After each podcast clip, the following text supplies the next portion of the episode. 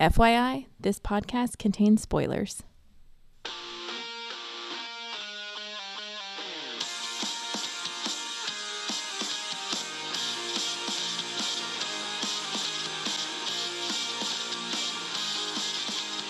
Hey, everybody, welcome to the podcast that goes SNIKT. Sneak. Live from the news desk at Battle World Central. I'm Jason Venable, And I'm Denise Venable. and we're here to bring you a Secret Wars update. Update, update, update. Breaking news. We're going to give you everything you need to know about Secret Wars that is snikt related. It's snicktastic. Maybe. Some of it is. Some of it not so Some much. of, some of it might be a little craptastic, but I don't want to spoil that. Spoiler. And of course, as we've been doing during Secret Wars, we will go out to some of our Secret Wars correspondents. May Doom keep them safe out in the uh, extremities of Battle World. Out Did we there. ever find our other correspondent? Well, n- not yet. We'll see. Oh no. But anyway, we'll get updates from them as well on the various corners of, of Battle World and the goings on there. But first, we're going to talk about Old Man Logan. Old man. Eh? What'd you say? Huh? Snip. no, it doesn't finish. All right, here we go.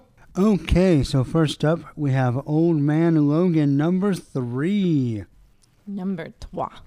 This is written by Brian Michael Bendis, with art by Andrea Sorrentino, colors by Marcello Maiolo, and letters by VC's Cory Petit. Woohoo.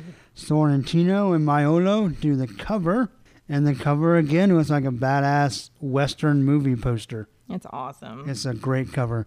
It's uh, we still have our awesome Western movie looking font and a nice desert sky, and then we have Old Man Logan in trench coat and cowboy hat and shadow, claws out, standing on top of a body of is that Ultron robots or maybe Iron Men? yeah. I think it's Iron Men. I think it's Iron Man. Yeah, Iron Man. Iron. Yeah, the way you say iron. Iron. we had this conversation the other night with some friends. Yeah. Apparently, I over enunciate iron. Yeah. 'cause Because he I doesn't say here, iron. here in the South, you're supposed to say iron. I R apostrophe N. But you don't even say that. No, I don't say that. That I'm no, not, you say earn. I say iron. It's not iron. I run to the cafe to get some coffee. That's not iron. It's Iron Man. Why are you putting vowels in there that don't exist? What vowel am I putting in that doesn't exist? How do you spell iron? But the O isn't long. I'm not saying iron. That's not how you say iron. Anyway, You're Oh, putting man. something extra in there. no, I'm not. I'm Yes, just you are. no. I'm just saying it weird. If you're gonna make fun of it, at least make fun of it in the right way. That's so how I make fun of it. remember, last we left, we had an awesome last page of Old Man Logan crumpled before apocalypse in the acid rain of uh, whatever whatever that place is they live in Battle World. That apocalypse rules, and that's where we pick up. And we get an awesome like kind of Wait, before you start, I have beef with this cover yeah beef with the cover. and the inside. Okay, what's your beef? I love the cover. I, it's the typography. I want to know what idiot decided that old and man would line up, but Logan wouldn't. Why is Logan centered under man? I don't know, so it'd fit better, I guess. No, it's awful. I'm sorry. It's bugging me. I'm sorry. And I thought they did it on the cover just so the L could go behind Logan, so I kind of gave it a pass. But you turn in and look at the inside of the cover page, and they did The it O again. and the M aren't. No, it's not. O, the O, it's not the M. justified. No, it's not. The O Okay. is to the left. It's of the M. optically justified, and then Logan is optically centered under the word man. Okay. Well, it doesn't bother me. It bothers me. Bad typography. Noted. me. All right, so we start off with like a widescreen panel of Logan's hand in the dirty puddle rain and Apocalypse's boots coming to stop him. Dun dun dun. That was a pretty sweet little credit page. Yeah, except for the typography. Okay.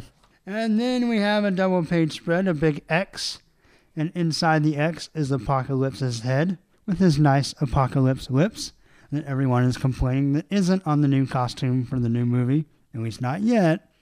It, how do they know? Well, there, there was a picture released. It was on the cover of one of the magazines. One of the Goily mags. Not really, just an entertainment magazine. Oh. I just felt like saying Goily mags. Oh my goodness. Um, yeah, so Apocalypse with a nice little glint in his eye. he's got a little crush on the old man Logan. And he's confused why Wolverine's so old. Says, This is not right. You are not right. And then in the in between the X's, I guess in the corners, we have little panels. We have the X Men, then we have Logan in the rain, then we have Logan getting kicked in the ribs by Apocalypse. And then we have a voice off panel Cease, Baron Apocalypse, and a lightning bolt. And it's one of our Thors, the same Thor we had earlier a couple issues ago, that is uh, hunting down Old Man Logan, trying to get him back where he belongs. Thou shalt not pass, she says with her hammer and her lightning bolts. Ooh. Yes. So she says, Hey, I'm going to round this guy up. Uh, he's uh, violating all our border treaties. I'm going to take him in to wherever the Thors take people. I don't think Doom messes with them, so I don't think it's to Doom, but I think it's to death. Actually, we'll find out later where at least some of the Thors take people. Um, this panel is pretty cool, uh, but I strongly suggest if you're reading this on the iPad, don't read it in guided view. Yeah, again, and th- that seems to kind of be a theme with this book. Is it works better seeing these pages as they're intended to be seen I and not panel by panel. I read it in guided view because the iPad's so tiny and I didn't put my glasses on. Don't yell Right. at me. And I was so confused without having the art to sort of guide me as to what was going on Right. that Well, after you I read it, I had to go back and just skim the art as a whole. Right. Well, because you have panels and speech bubbles that break the panels, but they don't break them in order. So, like, if you were reading the panels in order, you have like speech that's in the first panel and then bleeds over to the third panel when the second panel is down below. And so the speech doesn't follow the panels. Yeah. So I would see how that would be very hard for them to manipulate in the uh, guided read, guided reading system. Well, and you miss things like where we have the little panel um, up here in the corner Right. uh, where it's yellow and red. You get that as a guided view, and then it immediately jumps to where the Thor is talking. So you miss like this whole other panel that's to the left of it. So you have no idea. You're just like, what? I'm so confused. Yeah, I could see where that would be a pain in the butt. Yeah, so the Thor is like, put him down. Of course, Apocalypse drops him. And then they kind of have a standoff, this Thor and Apocalypse. Because Apocalypse is like, all right, who's this guy? Who's this old Wolverine? Where'd he come from? And the Thor's like, I'm handling it. And Apocalypse is like, no. And she's like, hey, it's up to Doom. And he's like, yeah, but you're in my land. And then they kind of threaten each other a little bit. And then some people I don't know. Oh, so while they're arguing, old man Logan runs away. On his bare feet. Yeah, he's like, I'm out of here. And then Thor's like, Where'd he go? Which way did he go, George? She- actually says, Which way did he go? Which I cannot read and not think of Looney Tunes. uh, the bystanders are like, I don't know. She asks the X Men. And Emma says, He's an X Man, one of us. What do you want? And we again see Logan's bare feet running through the rain. And then Thor is like, Insubordinate. And she, uh, fries some of the X Men. Maybe to death, maybe not. I don't know. I don't think so because we hear Emma later. We have a pretty awesome lightning panel. Uh, looks like it's out of the Highlander movie. Yeah. Kaboom. Crack a boom. And then uh, Apocalypse calls in some of his uh, soldiers that are called Infinites. They look like a cross between Iron Man and Sentinels, They do. Which is weird. with even a little Doom coloring. Yeah. So, but um, yeah, Wolverine's still running away, and he meets uh, this land's version of Boom Boom. Who is Boom Boom? I know you she- told me. Yeah. So we actually uh, just recently in one of the in the Secret Wars two part one flashback episode we had her debut. That's where she made her uh, debut in that sorry series. but anyway, so yeah, so now she's coming back in Secret Wars again. But she was part of X Factor, or, or in the X Factor book, and then she was part of the New Mutants that led into the original X Force. Okay. And so she's an old, mid 80s young mutant. She's very, at least starting off, she was like Super Valley Girl, super annoying. I never really liked her very much. Okay. But she can make like little bombs that like don't go off right away. Like little time bombs, she called them. Actually, I think that may have been her original code name or the one she wanted. But uh, she went ended up going by Boom Boom. Yeah. So Logan's like, how did this get like this? And she's like, it's always been like this. You're in my world, sucker. Yeah, But she's also fascinated by the fact that he heals. right. Which so either she doesn't know this land's Wolverine, or maybe by this point he. He doesn't exist. No, I know he does because we saw him on the last page. Or no, no, but we saw him in the Age of Apocalypse book, the last page. Oh, that's right. So, um, but I don't know. I don't remember what the status.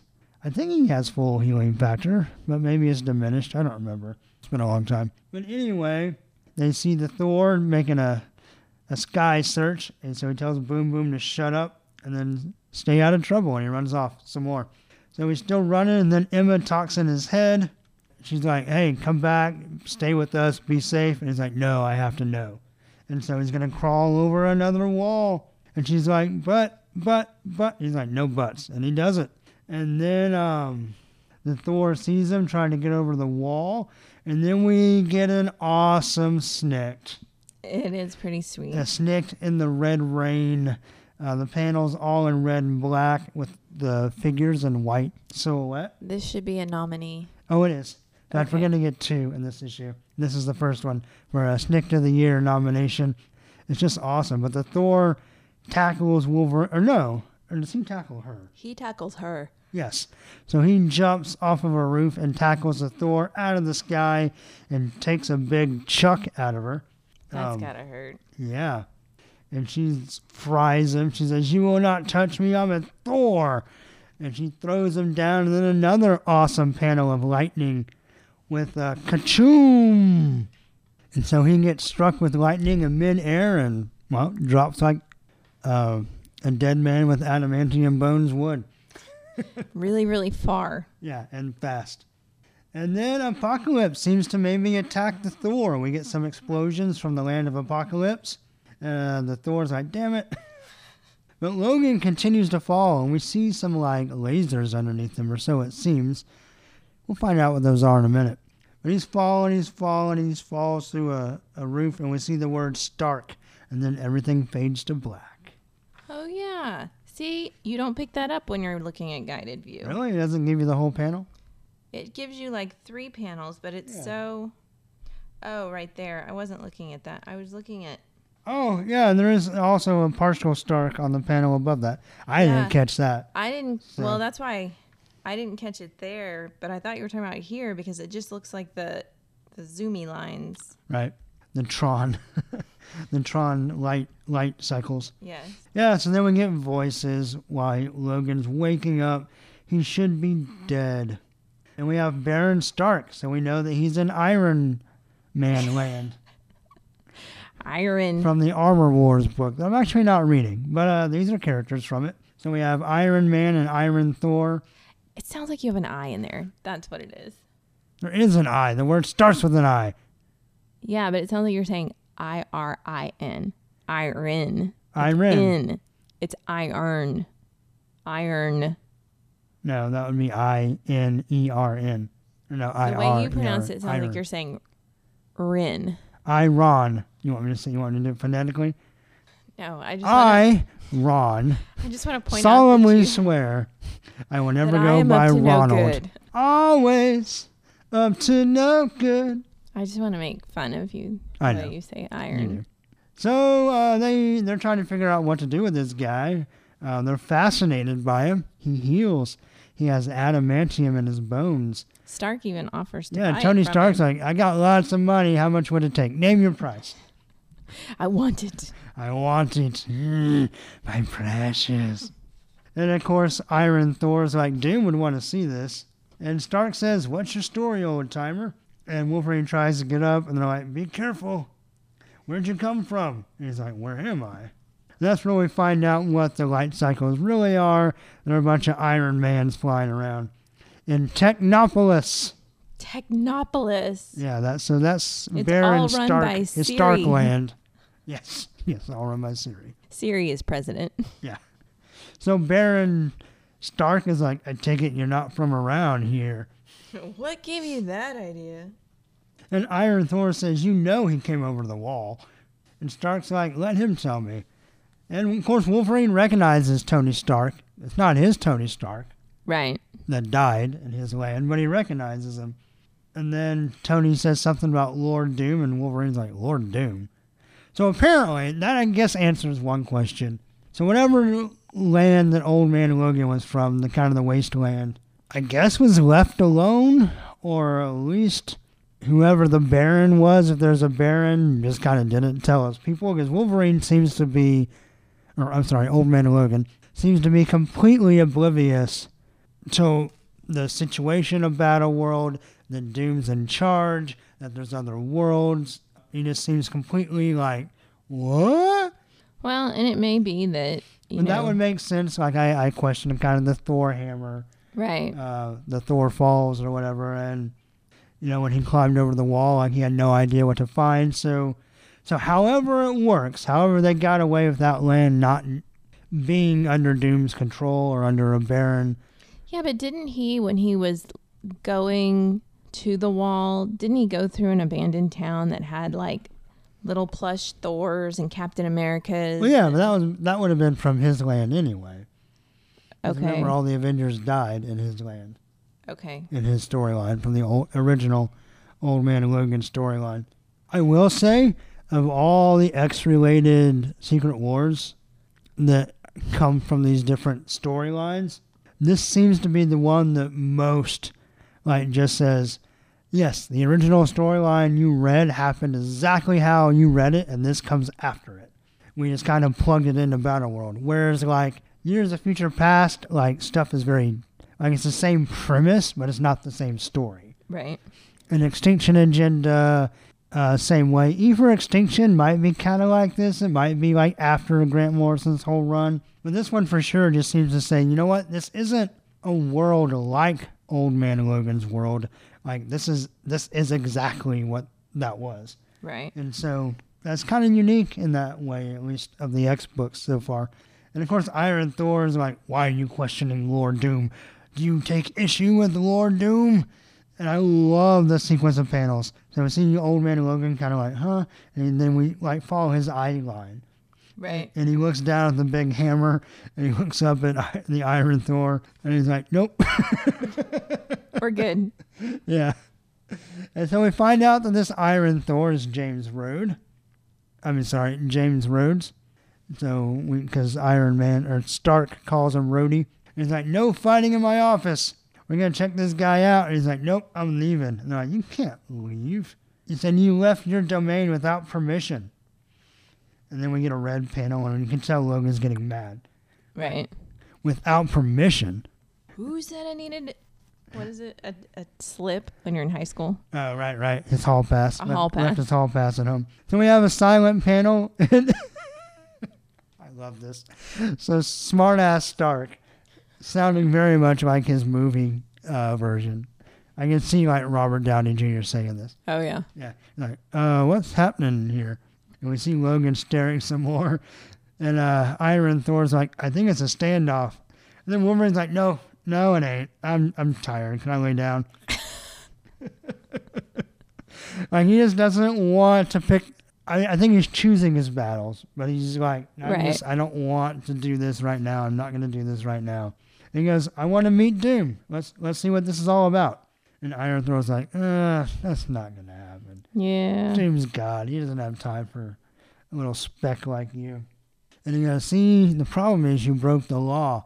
You left your domain, and that is forbidden. And Old Man Logan's like, There's that word again. And then he, uh, Iron Thor's like, Well, what would you say to him if you met him? And Wolverine, this, we get a classic Wolverine. He says, What would I say?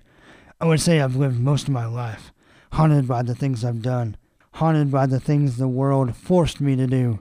But today, today I've seen things. I've seen things and people and places that that what? My name's James Howlett. Some people call me Logan. Some people call me Wolverine. You remember me? Nope. yeah. And then he asks a very interesting question because he knows kind of how Tony Stark's armor works. Right. Like it's doing probably doing bio scans and stuff like that. And he's like, "Well, what about your armor? Does it remember me?" Nope. And he goes, "What about the X Men?" And they're like, "What are the X Men?" And then Iron Thor, of course, he's you know the police of all Battle World. He goes, "Oh, it's something from the mutant territories. Don't worry about it." And then Tony basically just accuses Old Man Logan of being an old man, of Yeah, being senile. the mind starts to betray you. Right. It's called cognitive decline. Yeah. I love that term. It's pretty cool. And then he suggests that he be, he's becomes Stark's lab rat. He goes, you know, we'll run some experiments on you, see why you heal. Maybe get a little pinch of that adamantium. And great Wolverine line. Yeah, well, I didn't come this far. And Iron Thor knows something's about to happen. Then we get another nomination for Snick of the Year. And what has been kind of a constant in this series, uh, you know, our first nomination of the year was our panel of versus panel of a snick versus a guy uh, racking a shotgun, right. a 12 gauge. And in this one, we have a snikt in a red panel opposite of a of the Iron Thor. Thor panel, like lighting up from blue electricity.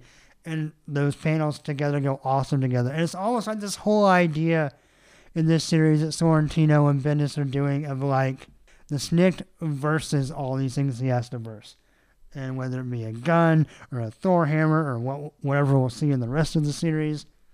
And I just, I loved it. No, it's awesome. And then the next page is sweet too. Yeah, yeah, it's all in a red and orange with the figures in white. And uh, it's Iron Thor frying. Poor old man Logan keeps getting fried by Thor hammers. But he falls out of the building and uh, he kind of blacks out again. Stark asks Rhodes, Rhodey, where are you taking him? He defied God's will. You know where I am taking him. And then old man Logan wakes up in the Deadlands. We have a bunch of zombie venoms and a zombie Doctor Apocalypse. Now we know from other Secret Wars books that the Deadlands are on the outside of Battleworld, and everyone that breaks Doom's law is thrown out there to be eaten by zombies. Okay, why why are there so many venoms? I don't know why there are so many venoms, unless all the venoms misbehaved and all got thrown in there from the different worlds. But I'm assuming- zombies? I never read the Marvel zombie series, but I'm assuming it's just like regular zombie stuff. like and Walking once, Dead. once you get bit, you turn into one yourself. I'm assuming. Yeah, so they call him the mutant anomaly, and he's already gone. It is Doom's will. And so, yeah, some more of Logan kind of just running around in different parts of Battle World. I'm really digging this series. Uh, what do you think of this issue? I liked it. There was a lot of um like I said, it was really hard to follow it in guided view.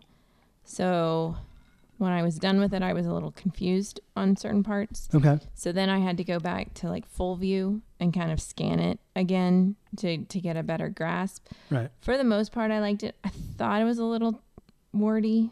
I Didn't really. I didn't really. I don't know. I didn't. I didn't feel like it slowed down any to me. Like I didn't get stuck in the words like some of the other issues we'll I talk about. Yeah, I think when we hit Stark, it it sped up. But before that, I just kind of felt like the whole. All right. So the conversation with Boom Boom could have done without some of that. Yeah. I quite honestly, I didn't think it was even necessary unless there's an issue no. coming up She- that does it's she come required. back? Yeah. She like Schrodinger's. What's that word? Chekhov's gun. So unless it's like Chekhov's mutant. Right. That you know she won't come back. Now I will I will point out I forgot to mention when Emma's in his head when he's running away. Yes. He says, "By the way, there's a mutant. She's gonna go by the name Boom Boom. Find her, take care of her. She's I just left her. She's over Well, here." What's interesting is, is he calls her Boom Boom, and she's like, "Yeah, that's not my name." He's like, but "It he- will be." Yeah. Oh, Yoda style. Well, you will he tells Emma Frost she goes by the name Boom Boom. no, it says she will go by the name. Oh. Boom Oh. Boom. Yeah, I just thought that was a little weird. but yeah, I like I said, I think when it hit the when Logan hit Stark, I was okay with the amount of dialogue. But up until then, I kind of thought this is just redundant. This is stupid. After a while, there's only so much of a Thor running around going, "You violated the treaty," over and over and over again. I I like that, and let me let me say why. Because I think we're establishing, because we know now, spoilers in case you haven't heard us talk about it. Old Man Logan is going to survive Secret Wars. He and X twenty three will be the Wolverines in the post Secret Wars universe. right. So it's important. Not that all the characters in all the books are them like they're versions of themselves, but I think it's doubly important knowing that this is going to be our main Logan going forward to establish him as being Logan. Like it's not he's a form of Logan. He's not like Logan. No, this this is the Logan that you know and love. Maybe not as young as you remember him, but this this is Logan. He's exactly like the real deal. It's to be him now. And so I think part of that conflict, maybe it was a little bit repetitive, but it it shows us that this is the Logan we know and love. Like he gets all bristly at it, like you can see the hair like stand up on the, even though he doesn't have like his little fin hair anymore, but you can see like the old gray hair stand up on the back of his neck. Right. Because he keeps taking offense at that word, like permission, forbidden. Who the hell are you? I, I'm Logan. I go where I damn well please, you know. like, and that's kind of the rough and tumble, breaking the rules, doing what I want. Wolverine, we all know and love, and so I really appreciated that. And maybe you felt like it was repetitive. I felt like it hammered it home and made me appreciate the character, the, of the familiarity of the attitude. Yeah, but I I feel like we already know his attitude. I mean, we're in the third issue. Well, yeah, I and agree. up to this point, he's very much a Logan. Like, Right. I'm gonna climb this wall. Hell be damned. You know. So, I don't know. I I just kind of thought it was a little redundant and repetitive. And Okay. I get the whole idea if somebody didn't read the other two, we're trying to reestablish. But don't get me wrong, it's still gonna get great marks. Right. All right. Well, so what do you think of the idea that this one, because this book is unique in another way, I mean, not completely unique, but maybe a little bit in, well, I don't know. But in his uh, in his Age of Apocalypse review, Chandler talked about kind of important, singled out this issue as one of the issues, one of the tie-ins that really kind of traverses the whole of Battle World, that really kind of bleeds into the whole series and not just a little like carve out niche Okay. like like our other X books so far, pretty independent Right. from the story. Like they're related to Secret Wars, but just kind of loosely, and you don't really have. I mean, so far there's been nothing that Secret, Secret Wars has to happen any certain way to affect that story. Whereas this story is very much tied into the ins and outs of Secret Wars. So how do you like that? Like the idea of him going from land to land, and almost like he's trying to figure out through the reader, like what is Secret Wars all about? What's going on? How did this get put together? How's it going to fall apart? I feel like even though he hasn't been in the main book yet, I feel like this series is going to dovetail into the main series, and Old Man and Logan is going to be probably not. I, I think there's too many other important characters for him to be like the most important, but I think he's going to be involved towards the end of the climax of the main series. That's my prediction. I think that's where this is headed. Right. So what do you think of that? This being kind of more closely tied into the series. I like that idea a lot, but I'm also kind of there's got to be a lesson that comes from all of this. Like, what does he learn from his travels around Battle World? So I'm kind of hoping for that payoff, and if I don't get it, I I think I might actually be kind of disappointed.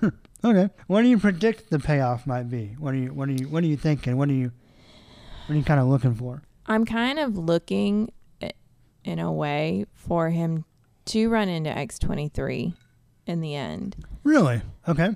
But for We've him, seen neither hide nor hair of her so far right. in any Secret Wars book at all. Well, I'm kind of hoping that the payoff is he eventually runs into her, and through these, you know, encounters, he kind of learns like little pieces of the personalities of people, so that he can then go and maybe he he trains X23 to know the nuances of what maybe she doesn't know already. Okay. If that makes any sense Yeah. whatsoever. No. Kind of the, be the, the mentor. Yeah, but I've always wanted, and I've said it from the beginning, I've wanted that mashup that Yeah. I'm going to be your. And to be clear, I, we're not saying that in a weak way. Like X23 needs that. No. Like Laura doesn't need. She can be Wolverine on her own just fine. Yep. I just think it would be interesting to see them interact. I, I'm I'm with you on that page. Well, and I think it would be interesting because, you know, she's. I think it'd be interesting for old man Logan, like when she flies off the handle, for him to be like, crap, that's what I would have done, but you probably shouldn't do it. You know? So you want a wiser, yeah. more reserved old man Logan. That'd Well, be interesting because I think And that's the thing is Logan was a pretty wise when he was he was. Yeah, he had he his was head of the school. Yeah, He had his moments where you're like, good job, good job. and then he loses his temper and being just Right. berserk Wolverine again. Right. and so I would love to see that like, well, crap, that's what I would do, but you're you really shouldn't do that. You know, and, and her gaining respect from him for that. Like, okay, you know, he's right. I shouldn't, but damn it felt good. Right. Yeah, I can see that. I guess what I would want to see from this series is him kind of realizing that, at least in the aspect of the multiverse, that, yeah, he's going to feel bad about what happened in his life forever, Right. but that maybe there can be new hope. And especially once he gets Yeah. back to the regular universe and all the people that he had to kill are still alive, which is going to, hopefully, hopefully Lemire will pull it off. It'll be a very interesting kind of journey for him. Like, Right. well, shit, I killed all these people, and now they're here. How do I deal with like? Do I take comfort from that? Does it scare me? Like, do I just run and hide away somewhere so it doesn't ha- history doesn't repeat itself? Like, is it is it destined to happen again? Can I change it? All kind of all the same stuff that we've seen before, maybe, but in a fresh spin, if possible, if Lemire's up to it. So we'll see. Yeah. So that said, what do you think of the art? Loved it. Yeah, I'm really, really digging the art in this series. A great looking book. And pretty stoked that he's going to stay on the new series. Oh, So- sweet. Yeah, we, yeah, we talked about that. Uh, him and Jeff Lemire will do the, the Old Man Logan series after this, which I got to say, Bendis is nailing this. So Lemire's going to have to really um, bring his A game. I expect this series, I don't want the series to dip. I want it to stay. I mean, we've given it pretty high marks, and I want, I want when it comes out with the new number one after Secret Wars to continue Yeah. being this awesome. So, speaking of high marks, when are you going to grade Old Man Logan number three? I'm gonna give it five out of six. Okay. I'm going to go a little higher than you. I'm going to give it six out of six claws. I love this. I loved him kind of going from place to place in Battle World. I love his interaction in Technopolis, him running away from Apocalypse. Like, you know, I mean, that's the ex baddie, and he's in charge. Wolverine historically would do everything. Like, I'm not going anywhere until I chop this guy's head off. Right. You know, but there's other things at stake, other things he has to find out, and a mission he's on. And him running away from that and then going to a new place. And now, next issue, we're going to get to see him fight zombies in the Deadlands. I'm just. This, this series is really fun for me, and it feels like a Wolverine series, Yep. which is something we haven't had in a long time. Yep. So I'm I'm pretty stoked to be reading it. So yeah, six out of six claws for me, five out of six for Denise on Old Man Logan, number three. Okay, so before we send it off to one of our Secret Wars correspondents, Wolverines.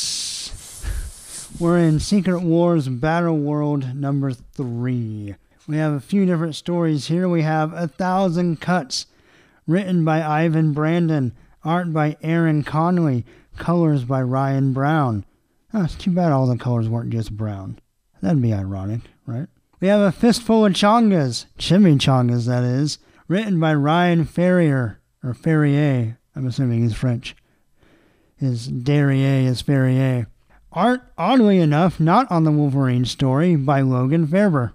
And then we have World War Ant, also written by Ryan Ferrier, art by Paul Pope, and colors by Jordie Bellaire. Letters on all of them are by VC's Joe Caramagna, and the cover is by Scott Hepburn and Matt Milla. And on the cover, we have a bunch of Wolverines about to attack a peaceful Wolverine who's in the forest of Bambi and Snow White talking to the animals. I was gonna say this is Snow White Wolverine. Yes, Snow White Wolverine. He's got You got a- little birds and A ferret, a squirrel, and- butterflies, mice. And then attacking him, we have Galactus Wolverine's hand, Hulk Wolverine, some impish Wolverine on his shoulder, uh, regular brown and orange Wolverine, uh, Sabretooth for some reason, original costume Wolverine, and Weapon X Wolverine.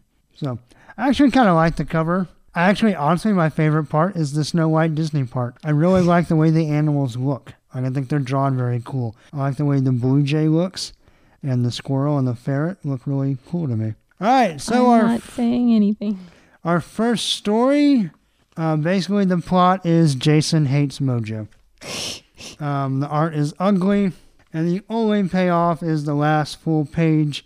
We have a page full of Wolverines, all drawn very poorly, but it's kind of cool. We have like the little the little Marvel Wolverine in there, and so I guess that's kind of worth it. Maybe not really. Then our Deadpool story, the art's okay. Excuse me, the art's not bad, and it's kind of funny. It's Deadpool trying to wrangle Devil Dinosaur in the Old West. Um, and his horse is Lockjaw, so that's kind of funny. There are a couple of good one liners in it. Then World War Ant was also kind of funny. You have all these different Ant Mans from the multiverse fighting each other on a can of Coke, and then a giant Henry Pym accidentally stepping on all of them. So the art in the Wolverine part was terrible. The art in the middle part was good. And the last page, I mean, Paul Pope is always pretty good. The art was fine. I will say the close up of Ant Man's face kind of looks like Mike Allred, which I thought was interesting. Yeah, uh, the only there's not much payoff here. There's a little bit of humor in the Deadpool story, and the cover's decent.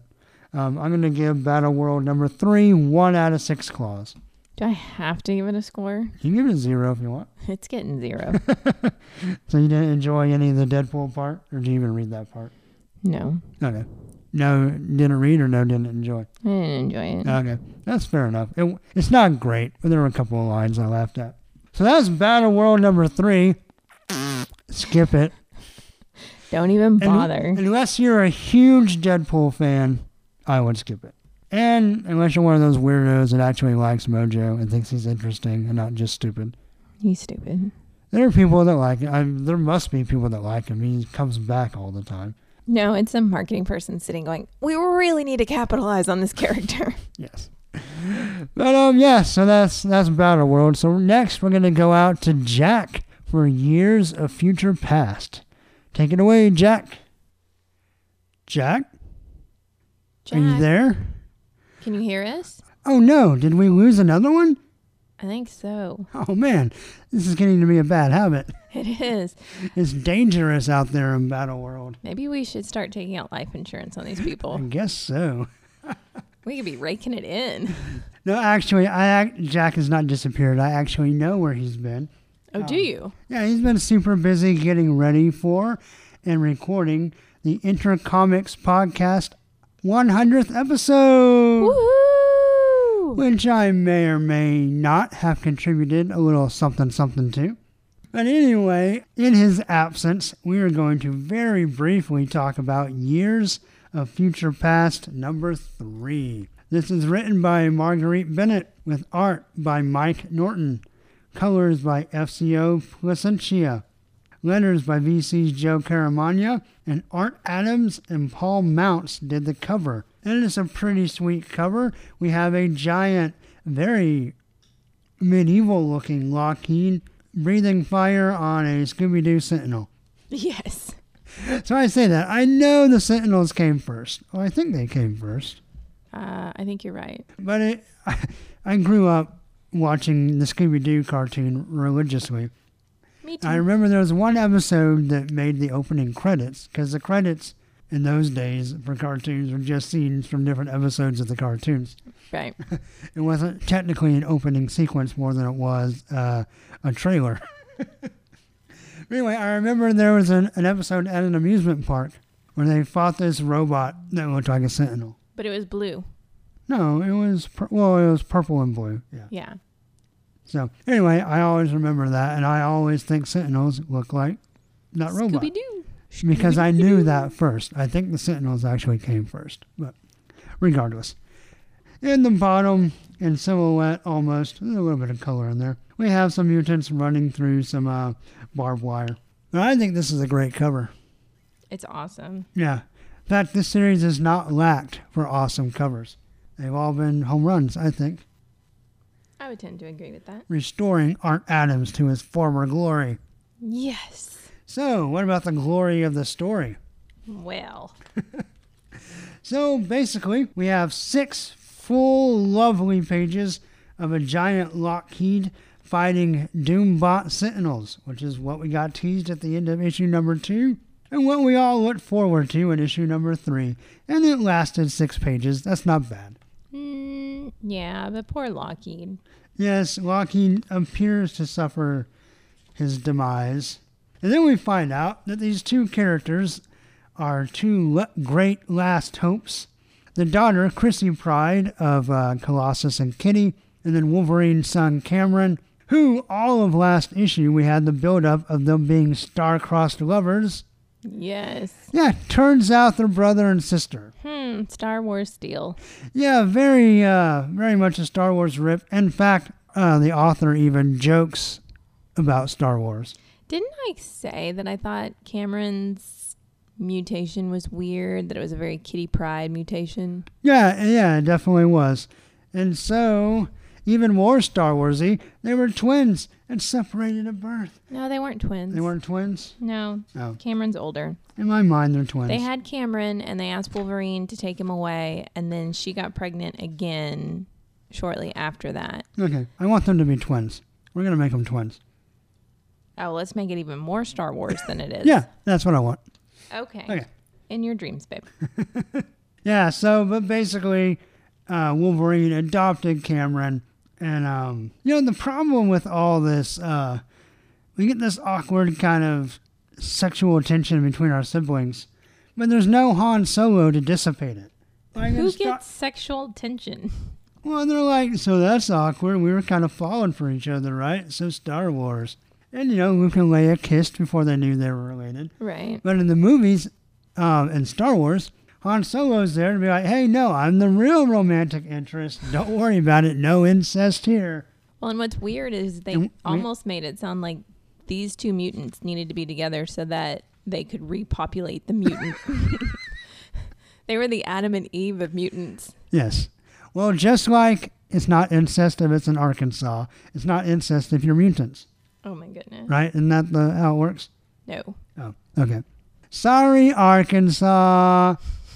But yeah, so then they go to some church, uh, the Church of Doom. So instead of religious iconography, there's a whole lot of Doom statues and stained glass and all kinds of Doom religious stuff at the Cathedral of Doom, which just sounds like a Sherlock Holmes novel. It does. Anyway, we see we meet Nightcrawler. He's still a priest, just a different god.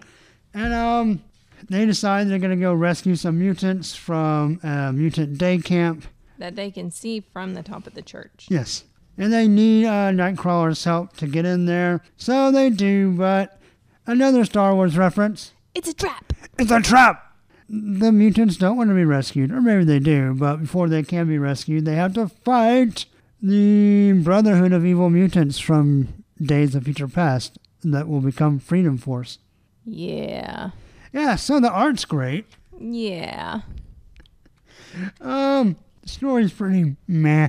I I don't know. I'm just I'm not connecting with these two last hope mutants in the way that I think the story is intending for us to. And I'm curious, other listeners out there, are y'all connect?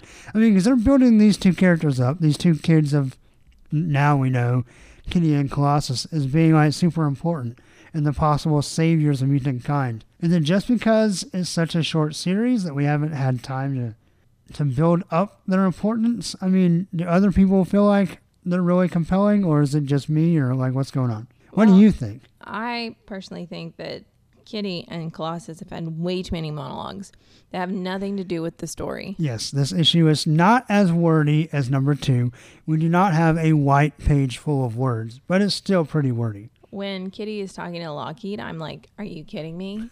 Like, Lockheed, get your ass out there and kill some Sentinels." Done. Doombot Sentinels. And I think that's the problem is all the emphasis is on other stuff that's not important. So as a reader, we can't ever connect to these two characters because our time is being spent on useless information. Right. But I mean, we have the whole like, well, I was raised to be the last hope. I was raised in case we failed.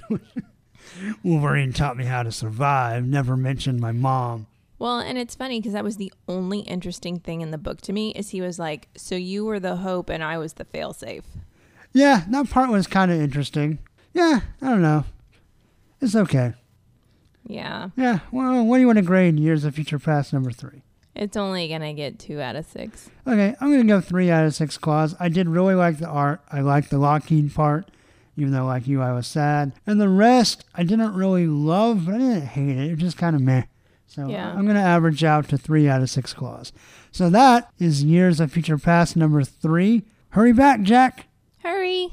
So next up, we're going to go to Matt with E is for Extinction. Take it away, Matt. Please be there. Please be there. Please be there. Please.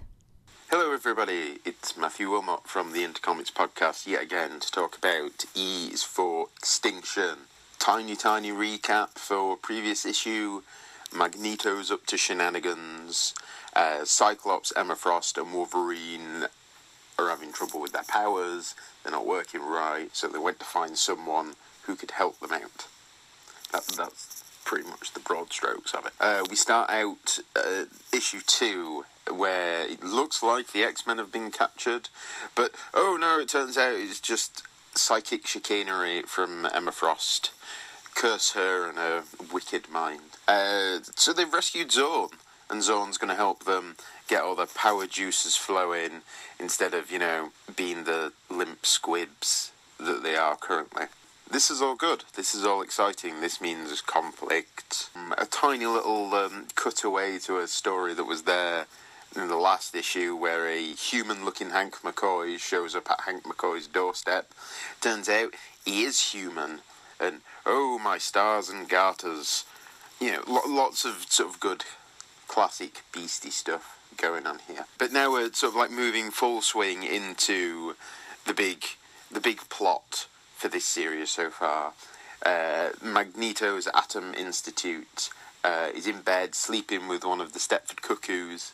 I quite like that there's a um, you know sort of weird, creepy older man vibe going on there, like there is with Professor Xavier and his love of Jean.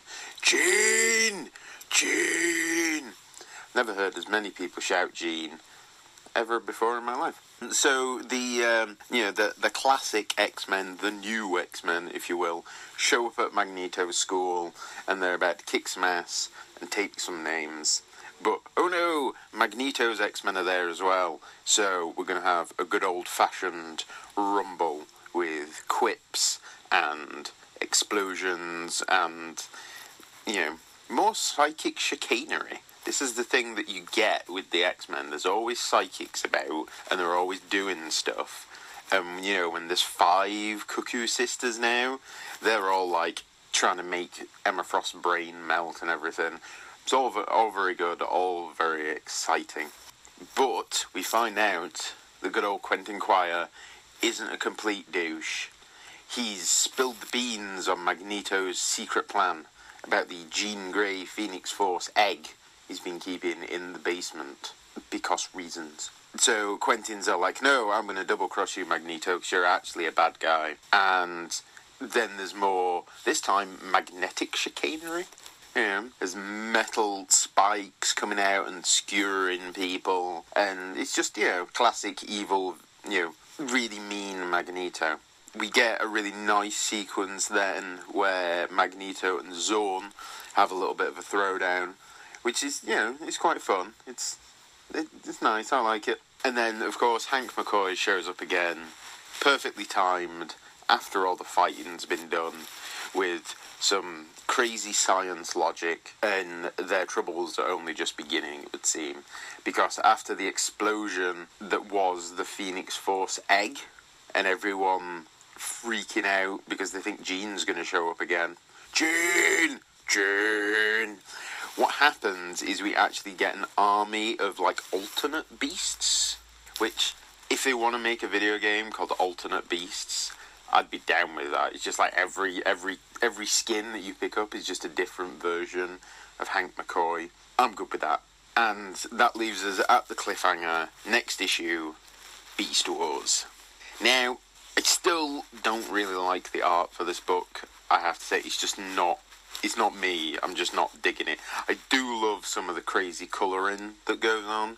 Some of the backgrounds that are just sort of like a matte colour looks really. Yeah, they r- look really nice and poppy. The the final image, that full page panel of the beasts, just being backed by this bright sort of fuchsia colour. It looks really great. It really makes it stand out, but I'm not a huge fan of the artwork. The script was a little better this time. It felt a little tighter. There was a lot, like a lot less sort of just sort of unnecessary exposition, which unfortunately, if you're an X-Men fan, you you'll know this already. There's, there's some people come along and it's just exposition, exposition, exposition, and not everybody likes that kind of thing. Some people do, some people don't. Well, most people don't. There's like a tiny percentage of the people who actually enjoy it. So yeah, the the, the, the writing's better in this. It sort of flows a little better. The pacing's a little better. It's helped by the fact that there's one fight sort of like in the middle, and they have sort of like these little cutaways in between. It really helps with the pacing for this issue. So I think it's better than the last one. But I'll be honest with you, I can't remember how much I gave the last one because I'm old and forgetful. So I'm I'm gonna I'm I'm gonna I'm gonna I'm gonna say I'm guessing I gave it like a three. I'm gonna give this one a four. If not, if I'm wrong and I gave last one a four, then this one should really be a five, I guess. Basically, it's one better than issue one. We're seeing progression. So hopefully, when we get to Beast Wars, Beast Wars is going to be phenomenal. Hopefully. I mean, any book that's just full of Hank McCoy can only be pure gold. Is it just me who thinks that? Well, what do you people know? Hank McCoy's awesome. So yeah, there you go. My rambly, brief, not quite sense-making uh, review of E is for Extinction number two. Uh, and I will see you all in a couple of weeks for issue number three, Beast Wars. All right, thanks, Matt. Uh, before we get into it too much, uh, since he, uh, Matt being the humble dude he is, I just want to throw out his Twitter. It's uh, at Geek Without Fear, and of course, he's also part of the Intra Comics podcast, which, as we hopefully have already mentioned by this point, right around the time this drops, you can probably go back an episode, maybe two, and they just got their uh, 100th episode. So, Sweet. yeah, congrats to them again on that. Congrats. That's it's a pretty big deal to go 100 episodes. It is a big deal. you gotta, I mean, you gotta, well, that means doing a podcast for like two years if you do it once a week. yeah. That's, pretty good commitment. They'll catch us before you know it. Oh no. Uh, Let's hurry. Right.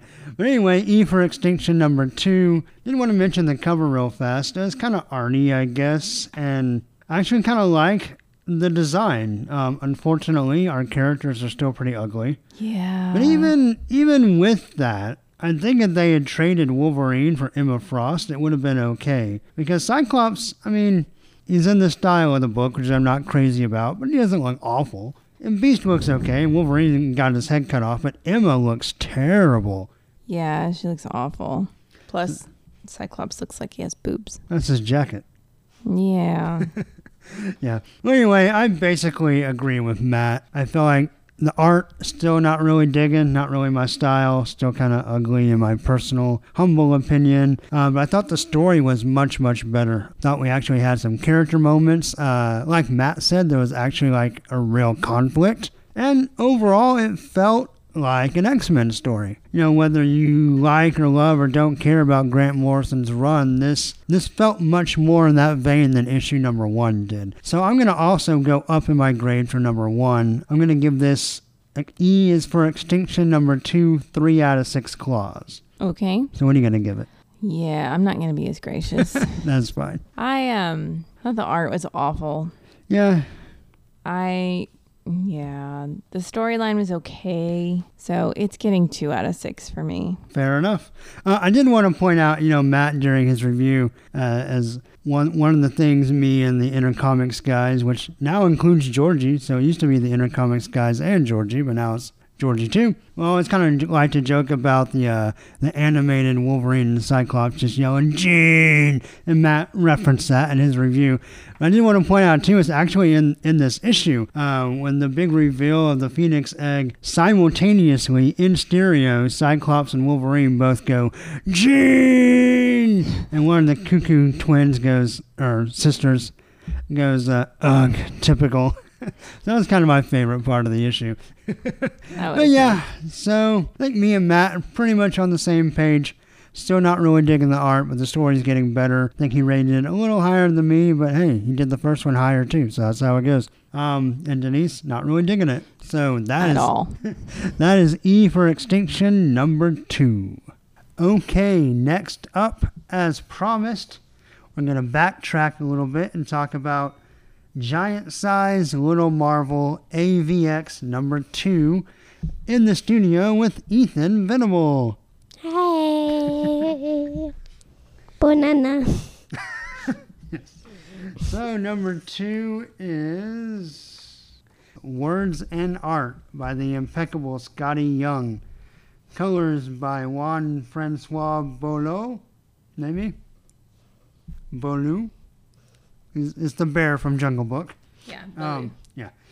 Jeff Eckleberry does the letters. And Idette Wine Cooler. Wine cooler. It looks like a Wine. ninja. Wine Oh, Wine Cooler. core. So half of his name, or their name. What? So half of their name is not bad, and the other half is Horrible. not too good. Depending on your taste in beer. Um, but yeah, they do production design. Of course, Skottie Young does the cover. And what's on our cover? It's a picture of Cyclops getting hit by a whole bunch of volleyballs, and it shows his bunch of volleyballs. Dodgeballs. and Yep, he's, shoot, he's shooting his lasers, and it's going up. But since he's getting pushed so fast, it's going the other way like an L. Yes, it zigzags based because he's getting slammed in the face with a dodgeball. Um, I like the color scheme on this cover. What do you think about the cover, Denise? I love it, but then again, I love this art. Yeah, I do too. Skottie Young's Little Marvel stuff is pretty priceless. So, remember last time? Well, I mean, we don't really need a last time on this kind of story. So, what happens in this one, Ethan? It's doing the song again. We have a new little kind of Saturday morning cartoon theme song. I love, even though it's not little Doom, I love this style of Doom that Skottie Young draws. It looks pretty fun.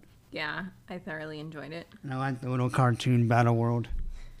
So we talk about fighting boars and getting arrested by Thors. And then we go to the school, Marville Elementary School. And we're on the playground. And what happens on the playground? What are they going to do? They're gonna play dodgeball. Yeah, that's right. And who's still playing on her phone? I forgot what her name is. Little Rogue. Yeah. She's sitting on her phone. Yep. So they pick teams, but what happens when they pick teams? It's just Marvel versus Aven- X Men. Yeah, the Avengers go all, all go on the same team, and the X Men all go on the same team, Hmm, who would have thunk it? right? But then Cyclops throws a ball early and uh, almost pops out little Captain America's eyeball. Well, well he's um, he's making a speech, and then all of a sudden Yeah. he throws the dodgeball, and it shows a picture of his eyeball just looking up, Yeah, but it's coming out of his face. yeah. My favorite part is little Cyclops calls him Captain Out because he's out of dodgeball now. So of course, then everything escalates. We get lots more dodgeball. And it's funny because whenever Iron Man shoots a dodgeball, he just uses his laser and it forms a dodgeball, and then it's funny. Uh, Did it form a dodgeball or did it just make it super fast and powerful? I feel like he picked it up and then shot it with his ra- Yeah, repulsor I, I think that's what happened. Yeah. And then Cyclops Shoots it eyeballs it. That's funny. I didn't realize that spelled a word. So eyeballed. And then And then little Hawkeye. What does little Hawkeye do? he shoots a dodgeball at him. Like he what sticks, kind of dodgeball? He, he, he sticks a dodgeball onto an arrow and shoots it at him, and he breaks his glasses. So in the next one, he la- lasers are coming out of his Yeah, eyes. optic blast. He's out of control. Little Cyclops is exactly like Big Cyclops. He can't control his eyes. And then little Hawkeye's like, Oops. I love Iceman though, little Iceman. He's Yes. like, I didn't realize we were allowed to use non-regulation dodgeballs. yeah, so he makes a big ice ball. And uh, what's going on in the background? Wolverine Yeah. has two dodgeballs on his Yeah. hands, and then Storm's just holding a dodgeball under her arm, and then Right. Cyclops is still trying to keep the lasers away, so he's covering his eyes. Yes, he looks like he's crying. And Wolverine's just holding up his dodgeballs in the air. Like, I got him. Of course, we have a little dupe as the referee. Nah. Um, He calls I him do love how Pickle. Black Widow calls him Pickle. yes. that is funny. He does look like a giant I like how- with arms. So after Iceman hits Hawkeye through the wall, like Looney Tunes style, that little Hulk is like, uh, just kind of pointing at it. Thought that was really great. So then we get our double page spread, and what's going on on this one, Ethan? So we still have um, Cyclops with his lasers coming out of his eyes, but he's getting hit by a dodgeball. Yes. Hawkeye is getting hit in the back with one. Yeah. Iceman broke a leg. Yeah, he's a popsicle. He got crushed. Captain America just is blocking it with his shield.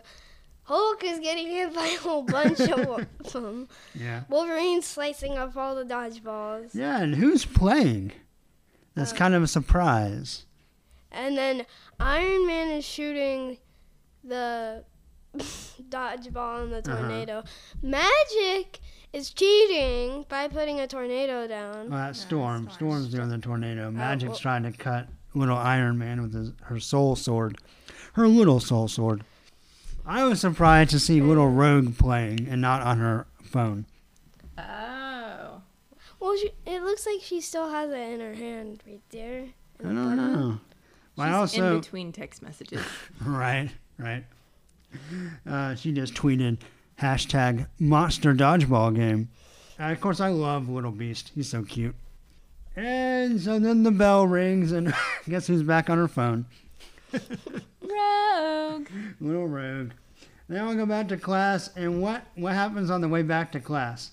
Spider Man and Daredevil are talking about the dodgeball. Yeah. game. And what does Spider Man say? You be Spider Man, I'll be Daredevil. Did you see who won? Very funny. Because he's blind. I didn't know he. wa- I didn't know he was blind. Yeah, Yeah, Daredevil's blind. So then we have a not so little Professor X is the teacher, and he introduces the new students, Zachary and Zoe. I love, first of all, before the interchange where the kids are allowed to ask questions, I love the exchange between the Hulk and Professor Xavier. yes. It's really funny. It says, um, he calls on Hulk first, so he says, he says questions about Zachary and Zoe, and instead of asking a question, he says, "Can I go to the bathroom? Can you hold it, Bruce?" And then he explodes into the Hulk. Professor Xavier goes, I'll take that as a no. Yeah. We also skipped one of my favorite panels where they're all raising their hands, and Wolverine already has his claws out, and then we have a Doctor Octopus arm. That was my favorite. I think we should have a uh, guy or uh, Dramatic reading. yes. Okay. So Ethan and I will be the twins, Okay. and you be everybody else asking questions. Okay. Little Cyclops, are you two mutants? No. Little Cap. So you're lost in a time not of your own, maybe freshly thawed, or No. Little Spider Man. Were either of you bitten by any kind of insect or animal? No. No. Black Bolt asks a question silently because he can't talk. No. Then Little Arcade. Do you like to play video games? Yes. Cool, you're invited to my house after school to play my own indie game, Murder World. Interested? No. and they have scared faces on there. Yep. So then school gets out and everyone chases down the kids to do what? Go to a treehouse meeting. Yeah, they want they both want them to join their clubs. Uh, what does Cap have to offer? Free iPhone. Yeah, A phones. Like instead of an iPhone, it's an Avenger phone. And Well, what is I would want to do that instead of a baby Beast Boy. no? That's Nightcrawler. Oh. And so he goes, "Yeah, we're giving out Vamps." And my favorite part is little Nightcrawler teleports in and says, "I'm not okay with this." but the kids go home, and everybody goes home. What does Venom's house look like? Little Venom. It looks like a House of Venom vibe. Like if Yeah. Venom came over and just went all over the house. Yeah, it's got all the ooze on it. I love his big tongue. Then of course we have little Doc Strange. Uh, I guess it's pre-med Strange. Um, and his little Sanctum Sanctorum. My favorite part about the little Ghost Rider house is the mailbox, and it's on like a rigid chain link, and it's got flames and spikes on it. And then we see the little Ghost Rider family eating dinner. then of course we see Baby Beast working on formulas, like his little X Men bed sheets, and we have little Namor feeding his fishies. And then what's on the bottom? It shows baby Watcher saying, "Dad, will you stop watching me?" I thought that was really funny. Like you're creeping me out, Dad.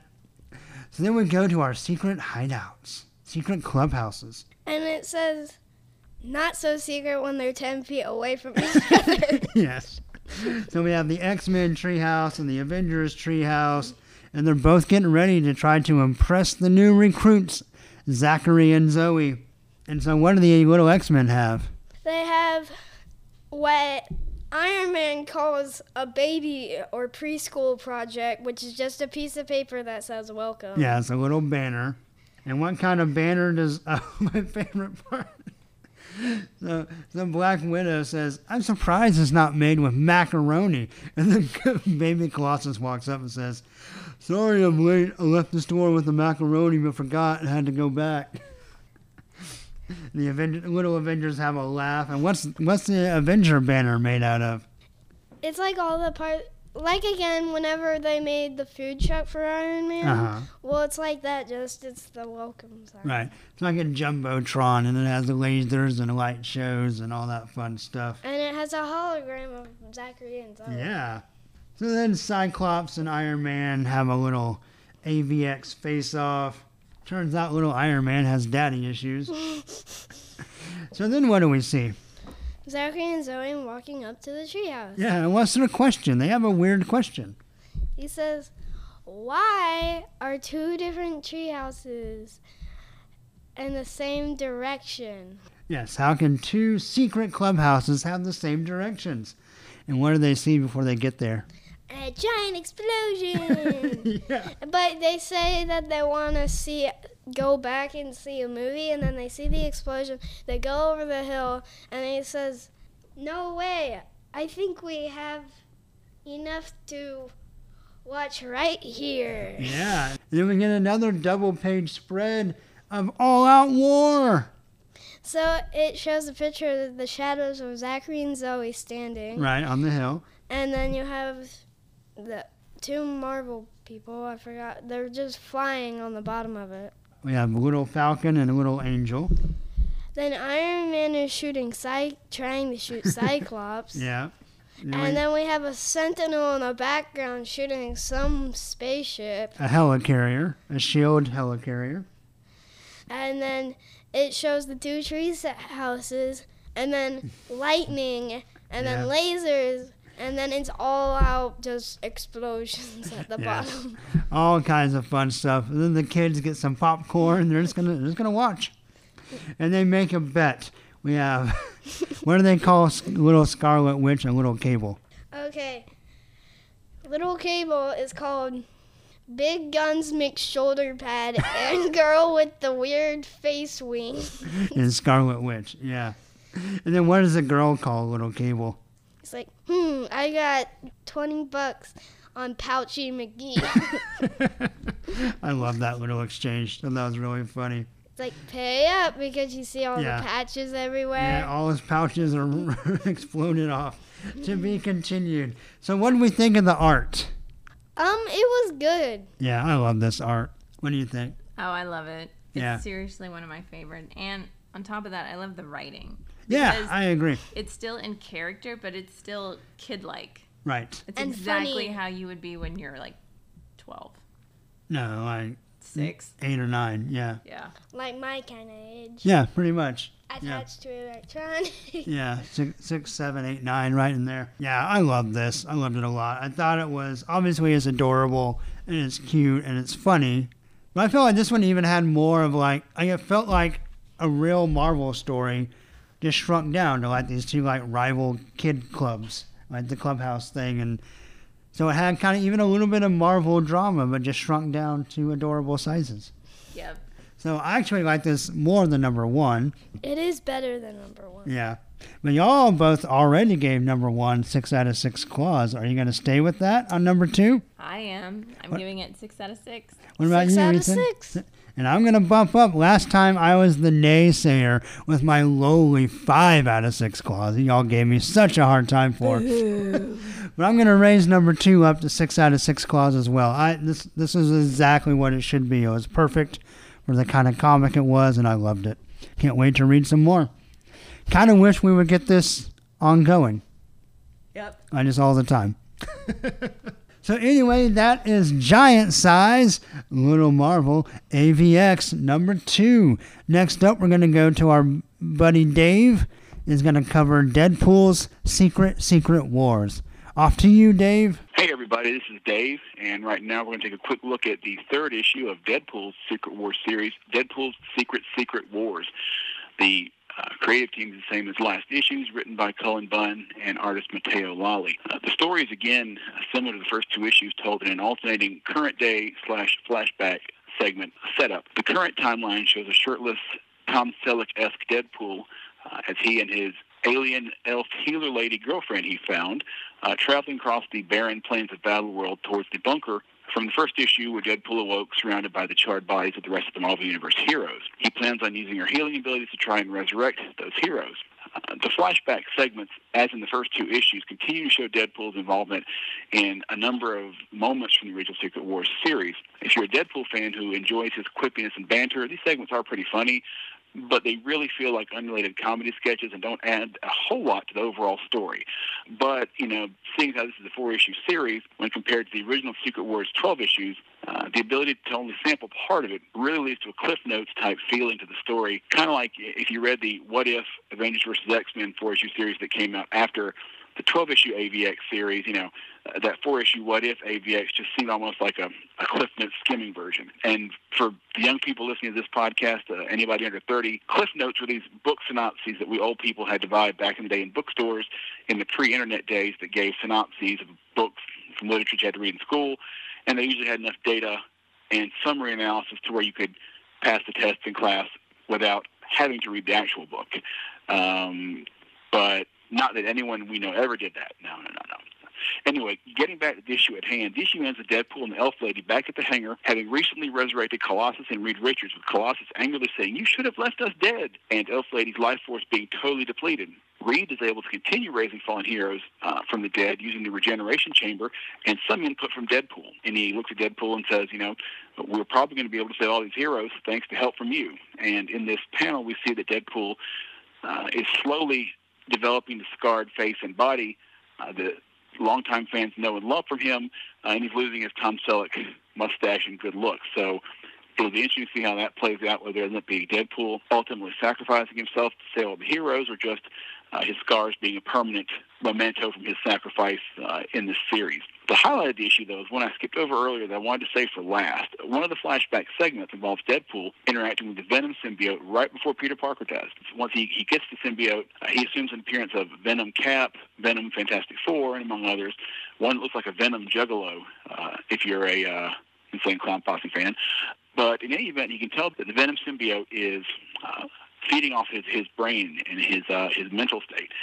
And he says that it's not fair to, for any living organism to have to be in his head, so he takes it off, leaves it, and as he's leaving, points Peter Parker toward the machine and says, "Hey, right over there." And just remember, Black is slimming. So, while technically not a canon story, this particular segment uh, at least lends some importance to the issue when you look at recent Guardians of the Galaxy storylines, uh, particularly the one Planet of the Symbiotes, where the Guardians team travels to Venom's homeworld, and we actually learn the symbiotes, uh, as opposed to the crazy Venom and Carnage type, are actually more naturally stable entity, thus implying that Deadpool actually broke the symbiote in some form or another and is responsible for the bad Spidey slash Venom fallout and all the subsequent Venom wearers and their uh, travails, be it uh, Flash Thompson or whomever. Um, so it'll be interesting to see I don't know if any of that plays out in the next issue or not. But um, in summary, looking back at this issue, the art continues to be the strongest part of this miniseries for me, with the main story showcasing some funny Deadpool moments with not much true meat to the story. Uh, you know, again, basically, it's Deadpool wakes up, the heroes are dead.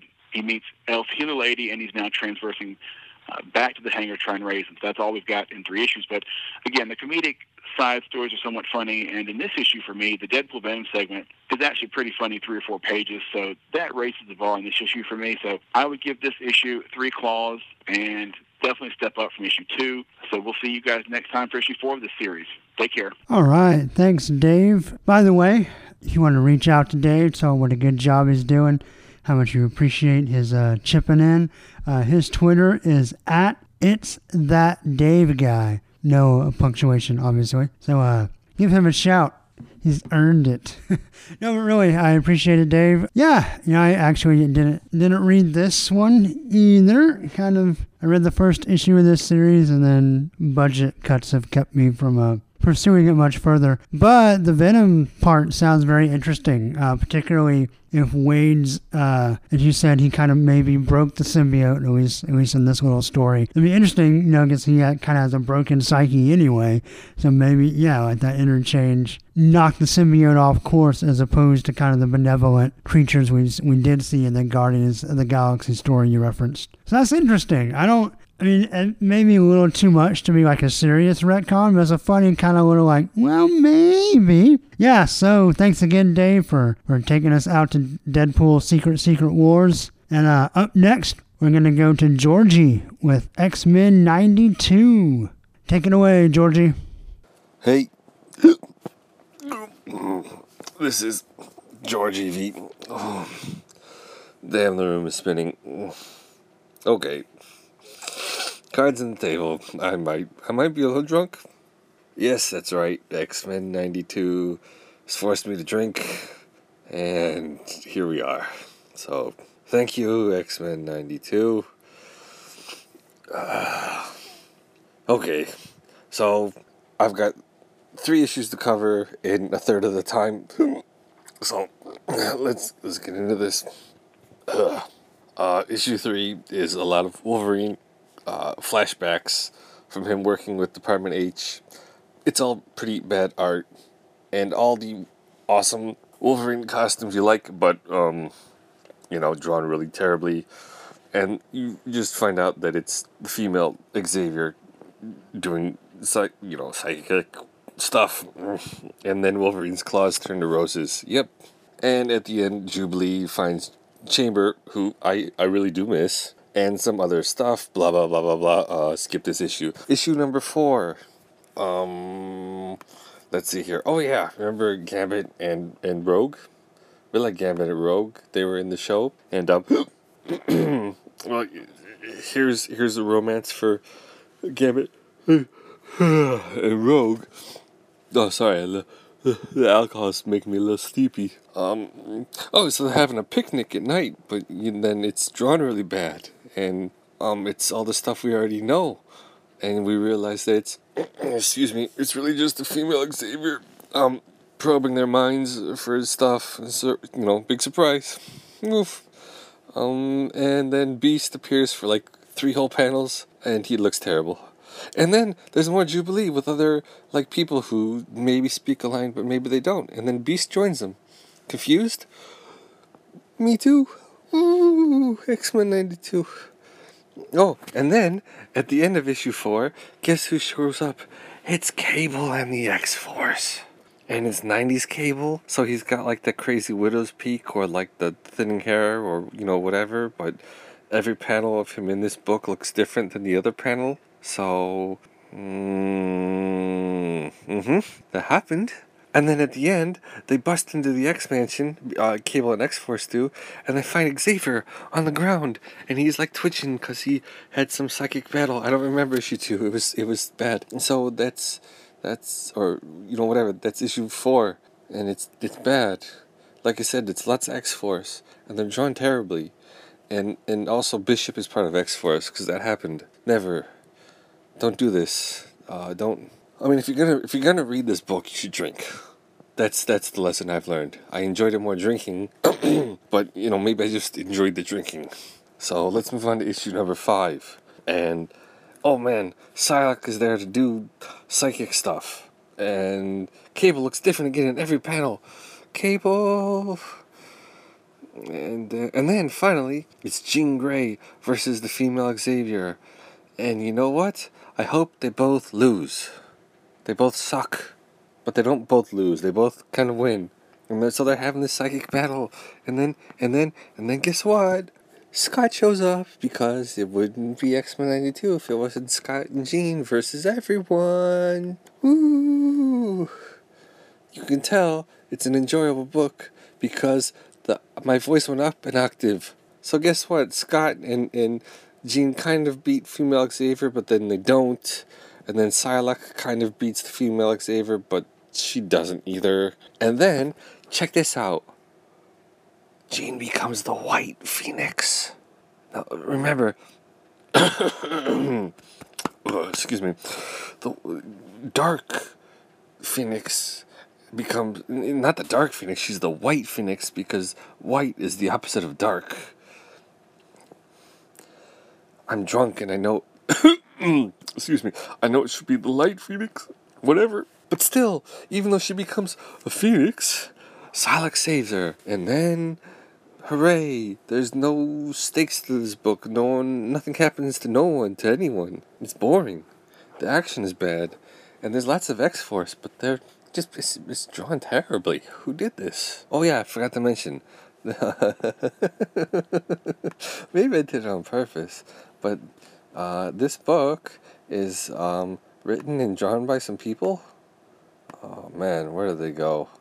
Who did this? Um, oh boy, I'm a little drunk, aren't I? Oh, Scott Koblish did the art, and what's his name? Who does the writing with the stuff? Did the writing? Hmm. I'll get back to you.